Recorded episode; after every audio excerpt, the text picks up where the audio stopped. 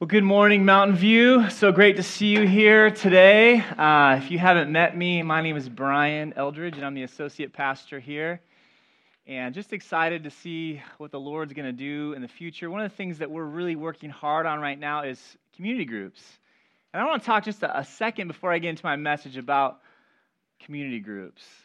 Why do I need a community group? You know what? God has created us to be in community with one another. He's created us to uh, be in fellowship and connection with other people. We can't live our lives isolated from the world, isolated from one another. And we think, you know, hey, we have uh, Facebook and social media, Twitter, and all this stuff. It connects us together, right? As, as, uh, as people. Actually, it ends up dividing people a little bit too, but it brings us together so we can communicate in all these different ways, and it's great. We don't have to sit face to face with people anymore. And yet, if you look at statistics, if you look at things that are going on in our communities, what's happening is people are getting far and far more isolated from one another because of these social media platforms. They're not bringing necessarily people together as much as they're isolating people, and people are more lonely now than they've ever been. And that's just a fact. And so, why is that? Why is anxiety and depression and all these things a huge issue in our society today? Well, I think a lot of it has to do with just the fact that we need connection with other people. And we need, as believers, especially, to come together and to pray together. And, you know, I love Sunday morning. It's a great time, isn't it? That we can come together and worship God as a group. And, you know, but a lot of things that happen on Sunday morning uh, are, are wonderful, but it doesn't necessarily meet everything we need as believers. Because I don't necessarily have deep, deep conversations with people. I don't, I, I once in a while get to pray with somebody. But there are a lot of people that come on Sunday and walk out the door and we have no idea what's going on in their lives. And they could be struggling and they don't share those things with everyone.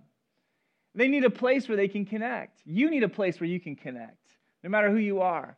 And so, what we do community groups, and what, what those are is a group of about 10 to 12, 14, maybe at the most people that gather together on a regular basis. And we pray with one another. We look at God's word and we learn from that. Uh, we discuss things that are going on in, in the world. We discuss the scriptures.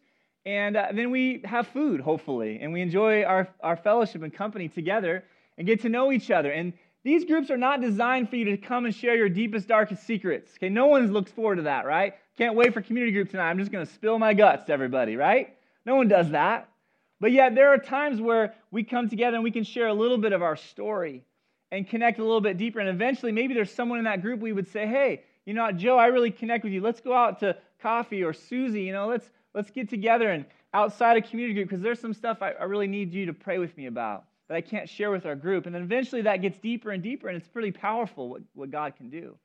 And so, starting at the end of September, we're going to begin community groups. Now, we're going to, I'm shooting for 15 groups, guys. 15 groups is what I'm shooting for. I'll, I'll have everything out next Sunday at our picnic. We're going to have the catalogs. You can start to look at all the different groups. We're going to have stuff online. We're going to have an app that you can sign up with as well. We're going to give, give you lots of information, lots of choices. You can choose we want you to be involved in groups because, not because we think, oh, great, we have so many people in groups. That's awesome. We're doing a good job. But because we feel like it's important that for discipleship and growth and to help us as a, as a church to, to be better at those things. And so uh, this, is, this is why we do it. And I just encourage you to jump in and be involved. Man, it's going to be great. My wife and I, are, we're going to lead a group. Um, I know John's going to be leading a group. We have a lot of great leaders, not just pastors, but a lot of great leaders in this place. They're going to be leading groups. I can't wait to see what God's going to do. You're going to hear testimonies, I believe, over the next few months of how God is doing great things. So, uh, last week of September, sign up start next week, and we'll be telling you how that's going to work. All right. Well, hey, how many are glad that football's back? Anybody? Come on. We got a few people. I know, I know the Beavers and Ducks lost. I get it, okay? It happens. You can't win every game. But here's the deal, man. I love football. And Sunday afternoons, generally for our family, we go home and we watch football. Even my wife, she's into it, sometimes more than I am. I'm sleeping on the couch and she's watching the game. It's the Seahawks. I'm not a big Seahawks fan usually, but I'm a, I'm a 49er fan, John, and that's, that's uh, I know, I'm sorry. So, anyway, we'll, we'll just move on here. Let's talk about the Ducks and Beavers. I want to talk about football a little bit. First of all, I want to give this football. This is a brand new football a friend of mine gave me. And he said, Hey, I want you to give this football away. So uh, if you're 18 or younger, stand up. All right? Any football fans? 18 and under? Stand up. Okay? Football fans? This is a brand, this is a nice football, right? It's nice football. It's junior size. Okay, so first one to raise their hand and tell me. You got to raise your hand. It's the first one I see, okay? It may not be exactly right, but we're going to try our best, okay? First one I, I uh, raise, raise your hand and tell me who won the Super Bowl last year. Go, Super Bowl. Yeah. Patriots, right here. There you go, man. Heads up. Melissa, good duck there. Man, that was awesome. That's a baseball mom right there. She knows when to get out of the way. All right. So, I want to talk about living below your potential. And this is something that we're talking about for the next few weeks. Uh, and this series is all about how we don't reach our potential in Christ because things draw us away. And, uh, and so, I want to talk about somebody who is a football player that I actually sort of respected in college, and then I saw some changes in their, in their life. And it was pretty sad to see what happened. Anybody heard of Johnny Manziel before? Anybody heard that guy? We know Johnny Manziel. They used to call him Johnny Football. That's where he got the name in Texas A&M. He was an amazing quarterback, a freshman quarterback. And uh, he, he showed up on the scene, and man, he was electric. He could make plays outside the pocket, improvise. He would make throws. I mean, he beat Alabama in Alabama for Texas A&M. That's huge, right? To beat Alabama in their house. He was, he was the first freshman to ever win the Heisman Trophy. And uh, he, he, was, he was amazing. He was selected in the first round of the NFL draft. But people kind of saw some things in his life. They were concerned about him because he was sort of a party animal, right?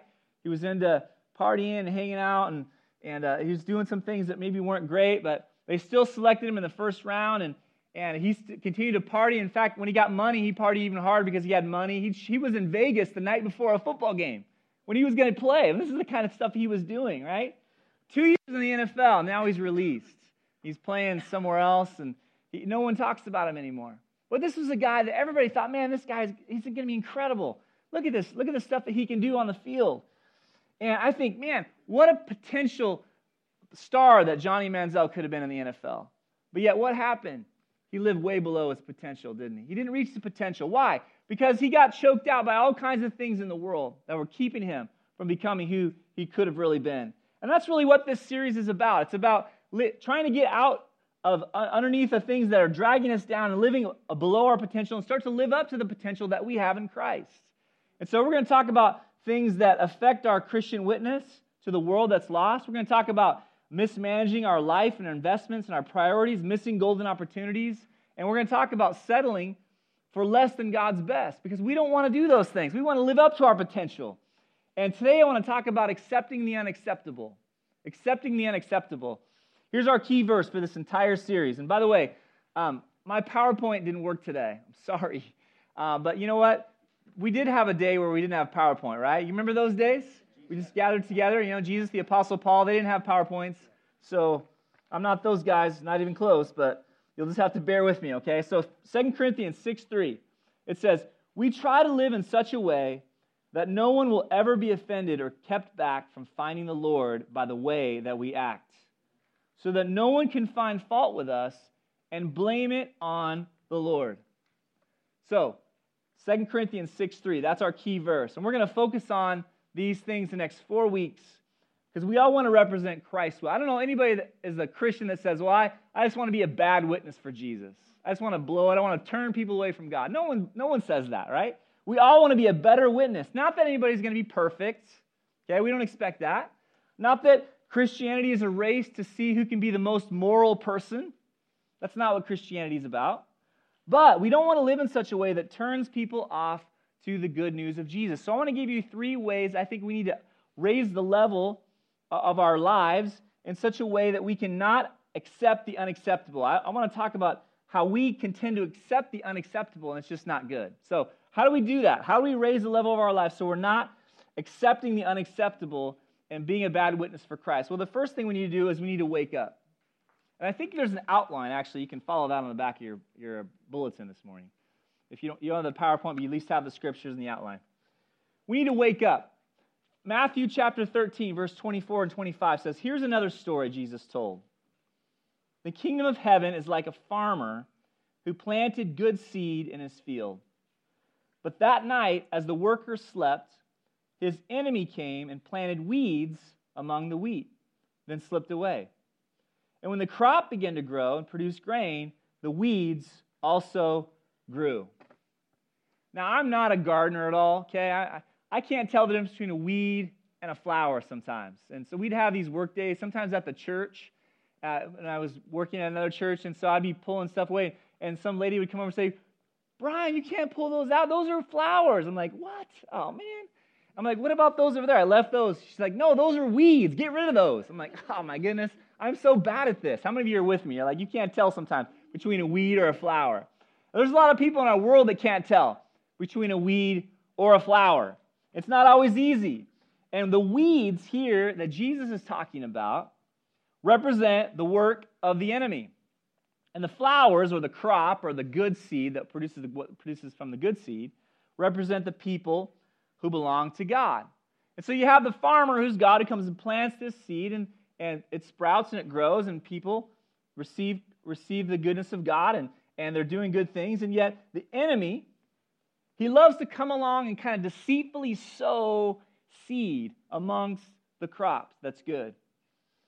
And the, the, the, the weeds grow up from there, and that's what represents the work of the enemy. And so when the enemy does this, it's usually when we're sleeping, we're not paying attention. And you think, why didn't just the uh, you know enemy come and just burn the field down? That would have been a lot quicker, right?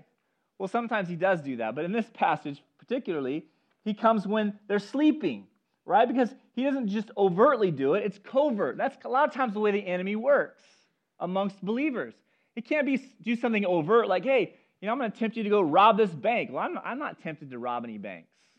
Well, maybe once in a while, but no, I'm just kidding. No, no, I'm not tempted to rob any banks. But, but I might be tempted to, you know, do something smaller, a little more covert. And that's what the enemy does. It's, it's under the cover of darkness, it's under the radar.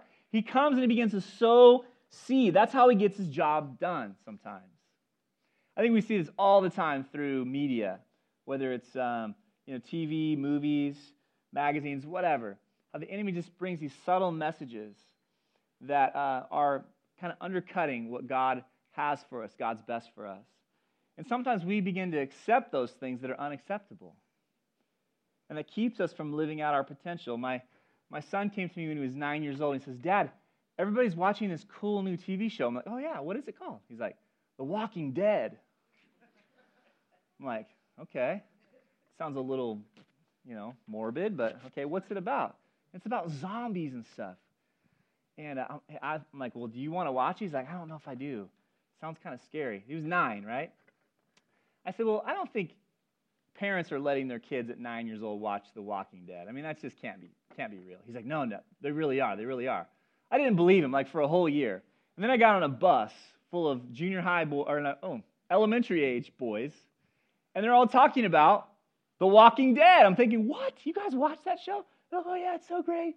Know, the other day, he was telling me all these things about what these zombies are doing. I'm thinking, I got to watch the show. I got to see what this is about. Because, I mean, these nine, 10 year old kids are talking about it. So I turned on episode one of The Walking Dead. And, you know, I'm not, I'm not, I'm not a sissy. I can see violence. That's not a big, you know, that doesn't bother me that much. So I turn on, I'm, like, I'm instead of watching it through my adult eyes, I'm watching it through a nine year old's eyes. I'm thinking, holy cow, are you kidding me? Like nine year old boys are watching this stuff? I mean, this is absolutely crazy. I couldn't believe it. And I went to my son. I said, Well, son, I guess you're right. They are watching it. You think that's a good idea they're watching? He's like, No, Dad, it's probably not a good idea. I said, Yeah, I don't think we should be watching it either, especially not you, son. You're too young to be able to process this stuff. And I just, I'm shocked and amazed sometimes at what parents allow their kids to be exposed to. I remember when uh, Grand Theft Auto came out, and I was a youth pastor, so I was like up on all the stuff. I was reading about everything. I knew all the stuff. I knew that Grand Theft Auto had these special cheat codes that you could get where you could get into this stuff that really wasn't a part of the main game, but you could dive into this deeper stuff that was really, really bad stuff. Stuff I really can't share with all the children here in the, in the room today. And I'm thinking, you know, parents are buying this stuff and putting it under the Christmas tree for their kids. They have no idea what they're involved in, they have no idea what they're doing. And I just wonder, you know, as a parent, it's so difficult today to navigate all this stuff. And I, I don't do it perfectly either. But what are we allowing our kids to see and experience at young ages? Do we even know the messages that they're getting? Do we even know what they're processing on their smartphones or iPads or video games? Or are we oblivious to everything that, we, that they're doing? we got to wake up sometimes and see where there are weeds that we need to weed out. We need to wake up and see that, that we can spot these things and be able to, to say, no, this is not good, but this is good, and, and help them discover the good things that God has for them and call out the weeds because we don't want those weeds to swallow up the good things that God is doing in their lives. 1 Peter 5 8 says, Stay alert, watch out. For your great enemy, the devil, he prowls around like a roaring lion, looking for someone to devour.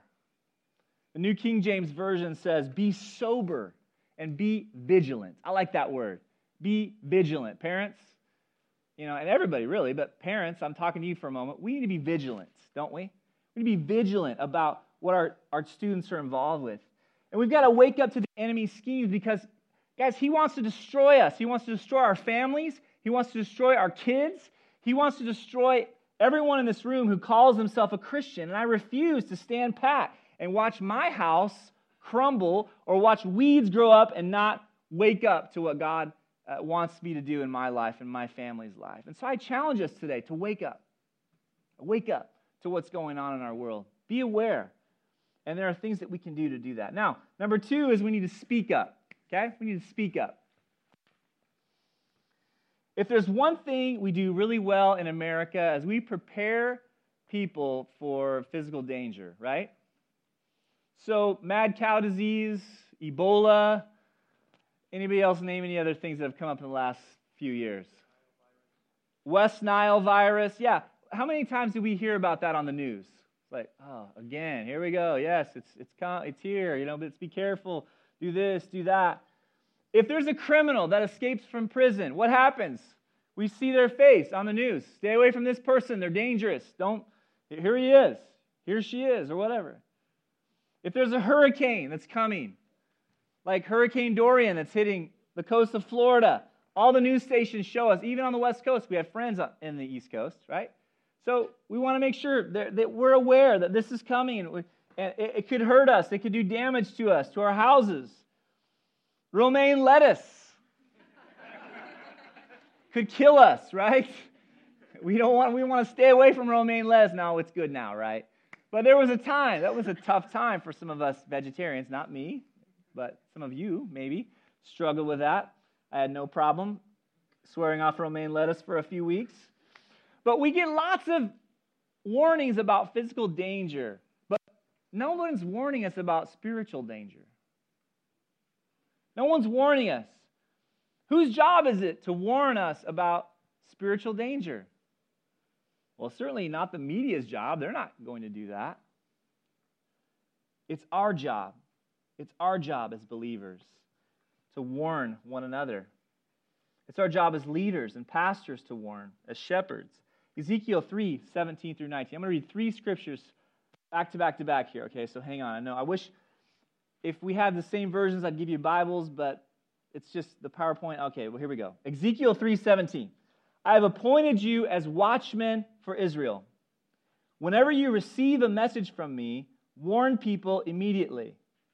If I warn the wicked, saying, You are under the penalty of death, but you fail to deliver the warning, they will die in their sins. And I will hold you responsible for their deaths. If you warn them and they refuse to repent and keep on sinning, they will die in their sins, but you will have saved yourself because you obeyed me. In other words, we're partially responsible for calling out things. And if we don't do it, we allow people just continue to, to sin and blow it and just make mistake after mistake and go down that path and we don't say anything about it, then we're partially responsible for that. Did we not say what we're supposed to say? Hebrews 3:13 you must warn each other every day while it is still today, so that none of you will be deceived by sin and hardened against God. So we've got to speak up. We've got to warn one another if there are things that could deceive us. There's sin that's come.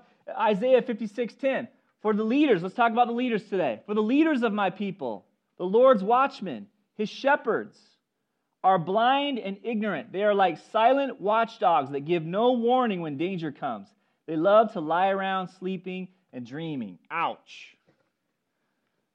Okay, let me give you an example of an area that I failed.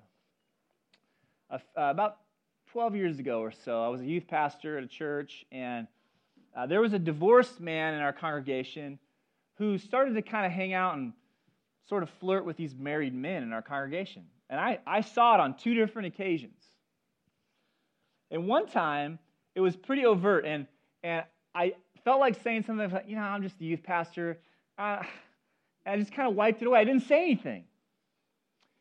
And I remember going to talk to my pastor, and my pastor said, hey, you know, there's this guy, and he kind of he got he snuggled up to this you know married woman and said, "This is something's going on with this guy. We got to we got to warn people about this. We got to call it out because it's not good." And and I was like quiet, like, "Oh no, I didn't say anything about this." And so I said, "Yeah, I kind of saw it on two occasions." He's like, "What?" He says, "What? You you saw that happening? You saw some inappropriate things?" I'm like, "Yeah, but like, I didn't feel like it was my place. You know, I'm just the youth pastor. I'm just working with the youth and." You know, and it wasn't really that terrible, but he's like, but you witnessed it, right? It was inappropriate, right? Yeah, but he's like, why didn't you say anything? You got to speak up if something like that happens in our church. We're pastors, we're shepherds. We're supposed to watch over people. What do you think? I mean, he like he got on me, man. He was like, I felt like, oh, I felt like a total failure. I didn't speak up. And I think sometimes we just don't want to speak up when we see things that are not right because we we want people to like us. We want to be, you know, we don't want to rock the boat. We don't pe- people to think that we're just sort of too conservative or prudish or whatever. And so we stay silent about weeds that are cropping up and they end up choking the spiritual life out of people that we love. James 4 7 says, Resist the devil, and he will flee from you. That word resist is not just like a turtle going into its shell, like, okay, I'm resisting. No, that word resist is actually a military term. It's not defensive posture, it actually means to fight back. And we fight not with our fists, right? We fight on our knees. We fight by speaking the truth in love, which we're going to talk about in just a second, by using our voice to call out the weeds among us. Because the enemy is planting them all over the place. Ephesians 4:15. How do we speak up? This is how we do it. Instead, we will speak the truth in love. I should have said something to that man in love, right? Growing in every way more and more like Christ, who is the head of his body, the church. Well, Brian, I don't like to say anything. I don't want to rock the boat. You know, it's not my place. I hear people say it. It's not my place. Well, you know what? There's a difference between barking dogs and biting dogs. Um, we have a, a dog that barks in our neighborhood, and you know how many you just, you just deal with barking dogs, right? It's just it's just the nature of the beast, right? You hear a dog, it's barking, it's eventually going to stop barking. It doesn't bother you. Is anybody running and hiding when they hear a dog barking? Probably not, unless you've been bit by a dog. Then maybe you're running and hiding. But generally, you hear a barking dog, like, yeah, okay, it's just barking. That's what dogs do, and you go on with your day, right? And so one day there was this dog that was barking up. Uh, it was kind of around the corner from our house, but we heard it barking, barking, barking. Like, and we're out in our backyard trying to enjoy the day. I'm like, okay, I'm done. This thing's been barking for two hours. Obviously, they're not home. Something's going on. So I go over to this house. I ride my bike over there, and I go to the front door. My wife's with me, and there's already a note on the door from another neighbor that says, Your dog's barking, right? Stop the dog from barking all day long, okay? It's like, okay, this has already been handled. I don't need to say anything. Someone's already spoken up. There it is. Okay. But again, barking dogs can be annoying, but it's not like I'm running and hiding from this. Now, if there's a dog that's coming at me and my family, and this has actually happened to me in our neighborhood, we have these dogs, these like ferocious dogs that were chasing us, like when we were walking or, or riding our bikes or whatever. And so I, I kind of got fired up. I'm like, man, if that dog comes at me or my family, it's going to pay a price because that dog's life is not worth as much as my kids' lives, right? So I'm going to fight. This dog is not going to not going to get me. And so it, there was a couple times where I was ready to like I had the, my foot ready. I was about ready to kick the thing because it was like growling at me like ah. And one day it came into our neighborhood, and my kids were out playing, and there was people at our house. I'm like, so I started yelling. I said, "Get inside! Get inside!" And the thing's running around. It's scared, obviously, but I'm thinking if this thing thinks we're a threat, it's going to bite us. And I'm not going to run right? I'm going to hold the ground between my family and this dog so this dog doesn't come after one of my kids. So here I am, and this thing's like growling. It's like, I'm like, come on, calm down, buddy, calm down, calm down, trying to talk the dog down. Eventually, it, it, it went away. And I was like, thank you, Lord. I did not want to hurt that dog, or I, you know, I was, I was feeling bad about that. But at the same time, I was thinking, you know, what if I just kind of casually walked inside the house and didn't say anything while my kids were out there playing? Just didn't say anything, but I went inside the house. I was being a good example. Look at me, kids. I'm going inside the house, away from the dog. But I didn't say anything. No, I would never do that, right? Of course, I'm going to speak up. There's a rabid dog in the neighborhood. Get inside the house. In the same way, if we don't speak up, people will not know of the danger that's around them. We can't just say, well, I'm being a good example with my life. It's more than that. Jesus spoke out about sin, yet he was known as a friend of sinners. He still got invited to parties. He was at Matthew's party. He was a tax collector, a cheat, basically, in that day. And Jesus' whole purpose, which is our purpose, is Luke 19:10. He came to seek and save that which was lost. That's our mission. But how can they be lost? How can, how can the lost be found if they don't know the way? We've got to show them and we've got to tell them. All right, kids, time to wake up for a second, all right? And uh, I want you to, to help me out here this morning, okay? So, how many of you kids done show and tell at school? Anybody? I'm talking like elementary age kids, right? Show and tell. Anybody done show and tell? Okay, what kind of things do you bring to show and tell? Come on, tell me what you bring. What do you bring? Shout it out. Go ahead. You don't have to raise your hand. Just say it out loud. What would you bring to show and tell? Anybody? A pretty rock. Okay. What else? Anything cooler than that? Come on, what would you bring to show and tell? Grayson, what would, what Laura help him out? Be his voice. A stuffed animal. Yeah, that's probably what you'd bring, right? Those are cool. Like, look at my stuffed lion. Isn't he cool? And so, what do you do? What do you do for show and tell, kids? You get up in front of the class and you hold your stuffed animal or your whatever, your pet rock, and you talk about it. Like, this is so cool because, you know, I, I love it and I hug it and it's soft or whatever. Not the rock, but the lion. and uh, its name is Johnny or whatever. I don't know. I mean, you, you have a name for it. You talk about it. Now, what if kids, what if you just got up there for show and tell and you just held that stuffed animal up and you didn't say anything?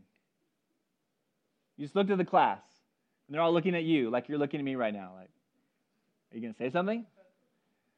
That wouldn't be very cool, would it? Would that be cool? No, that would be really lame, right? Of course, you're going to talk about it. Of course, it's show and tell. And we can't, guys, we can't just show the way. We've got to tell the way. Wake up, speak up. Number three, this is the last point, okay? We need to shape up. Shape up. We've got to walk the talk. I'm not a big fan of potlucks.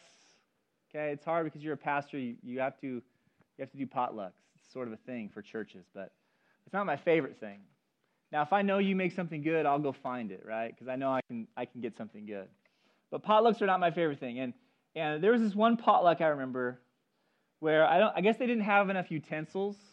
I don't want to scare anybody away for next week, okay? We're having a picnic next week. All this stuff is going to be amazing. This is not going to happen. But this is a story, okay? So, potluck, right? all these utensils, but we didn't have enough utensils. So somebody was using the applesauce container. Uh, they were putting a utensil in there. And they were also putting it in the cottage cheese. They were kind of sharing it back and forth, right? That's pretty gross. So at first, no one could really tell, right? It's just like it just sort of got in there, but it was sort of hidden, and it wasn't really. And eventually, as the line went through, as more and more people were sharing this utensil, doing both applesauce and cottage cheese, man, it looked nasty. I mean, it was disgusting. And I'm thinking, you know, isn't that, uh, of course, a, a, sermon came, a sermon illustration came to me, right? Because I'm a pastor. Isn't that just like sin, right? A little bit of this, oh, it's not, at first, it's not a big deal. But eventually, what happens? It contaminates the entire thing. And if we don't shape up, if we don't live the life that God's calling us to live, little by little, our utensils will not be able to be used for the Lord. Okay, 2 Timothy 2.21. If you keep yourself pure, listen to this. You will be a special utensil for honorable use. Your life will be clean, and you will be ready for the master to use for every good work. I love this quote from Brennan Manning. It says The greatest single cause of atheism in the world today is Christians who acknowledge Jesus with their lips and walk out the door and deny him by their lifestyle. That is what an unbelieving world simply finds unbelievable. That hurts. Lord, help us. Lord, help us to live a life above reproach. Matthew 7 3 4. This is my last scripture, and we're going to come to a close here. Why worry about the speck in your friend's eye when you have a log in your own? How can you think of saying to your friend, Let me help you get rid of that speck in your eye, when you can't see past the log in your own eye? Now, I believe wholeheartedly in the church. I believe that the church can be the most powerful force for good in the world. I believe that the love of Jesus compels us. But if we accept the unacceptable, then we will not reach our potential as a church. If we refuse to accept the unacceptable, and we allow the change to start with us by leading the people that we love, the world will be turned upside down for God. But it's time for us to stand up and say, we will not accept the unacceptable. We will not accept it. We will live holy lives. We will be above reproach. We will be a force for good in the world that will overwhelm the enemy's work. There are weeds everywhere. Let's spot them, let's identify them, and let's, again, let God deal with them. We're, those things are not going to affect us. We're going to be above those things. We're going to live not below our potential, but we're going to live to our potential in Christ by taking the Word of God and living it out every day boldly, like the New Testament church did, like we've been talking about for the last several months. And we'll see God move when we do that. Let's pray. Jesus, thank you so much for your word. Thank you for the fact that you were perfect. We sang about it earlier today. Perfect in all of your ways. Lord, we will never be perfect. We're going to make mistakes, we're going to blow it. But God, I pray as we get into this fall season that you would help us to begin to look at our own lives, first of all, and not judge our brother, but look at our own eyes first. Look at our own eye and say, let, let me remove that speck from my eye, that log from my eye, whatever it is. And that we would wake up to the enemy's schemes around us. That we would begin to speak up about things in our families or things that people that we know are serving the Lord, but yet they're doing things that aren't healthy and acceptable in your eyes, God I pray that as a church, it would help us to grow stronger, to know that we're setting a higher bar. We're not just going to live below our potential. God, we're going to live at our potential because you're going to help us get there, Lord.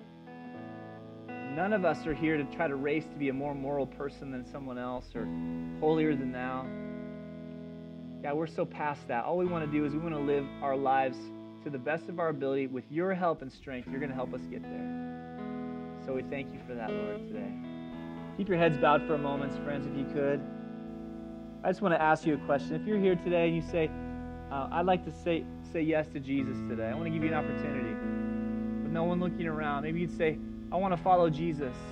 I realize that I need God's forgiveness. I need Jesus to, to come into my life and be the leader of my life. I'm tired of doing it my own way. I want to turn my life over to God today and give it to Him. Is that you? Would you just lift your hand so I can say a quick prayer? Anyone here today? I want to give my life to Jesus. Thank you. Anybody else? I'm ready to give my life to God. Thank you. Anybody else? I want to follow Jesus today. I want to step across the line. Thank you. Jesus, I pray for these that have lifted their hands today. Lord, I ask that you would do in them a work that, Lord, we can't do. Lord, I pray as they confess you as Lord, as they confess their sins to you, you would wash them as white as snow. God, you purify their hearts, and make them righteous, Lord, because you are righteous.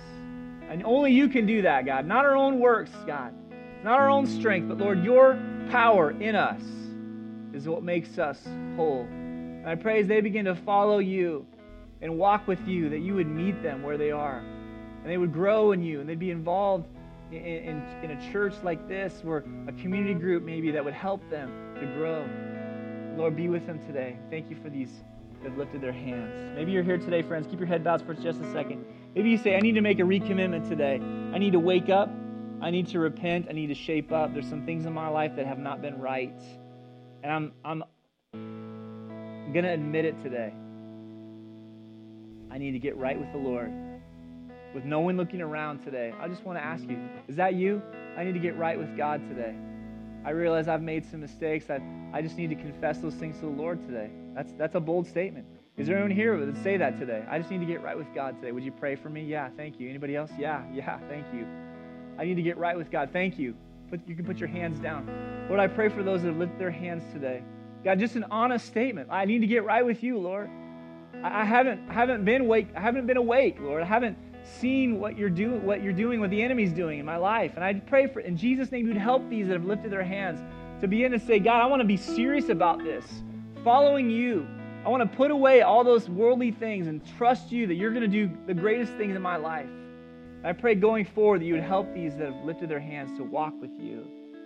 Maybe you're here today and you say, I'm ready to speak up. I need boldness. I just, I know there's things going on that I haven't said anything about, and I need boldness today. Come on, how many that's you? I need boldness today. My hand's up. Lord, help us today to have boldness, Lord, to speak the truth, to not be afraid. If it's our kids, Lord, if it's our, our family members, maybe fellow believers that are involved in stuff that is just not good, that we need to speak up about, I pray the pastors and leaders of this place would be willing to be bold and speak up as well when we see things that aren't right, God. Because that's what makes your body strong. That's what makes us strong. Not that we're better than anybody else, Lord, but that we God, we're just all sinners saved by grace. And we know, Lord, you're leading us to greater things. Thank you for it, God. In Jesus' name, amen.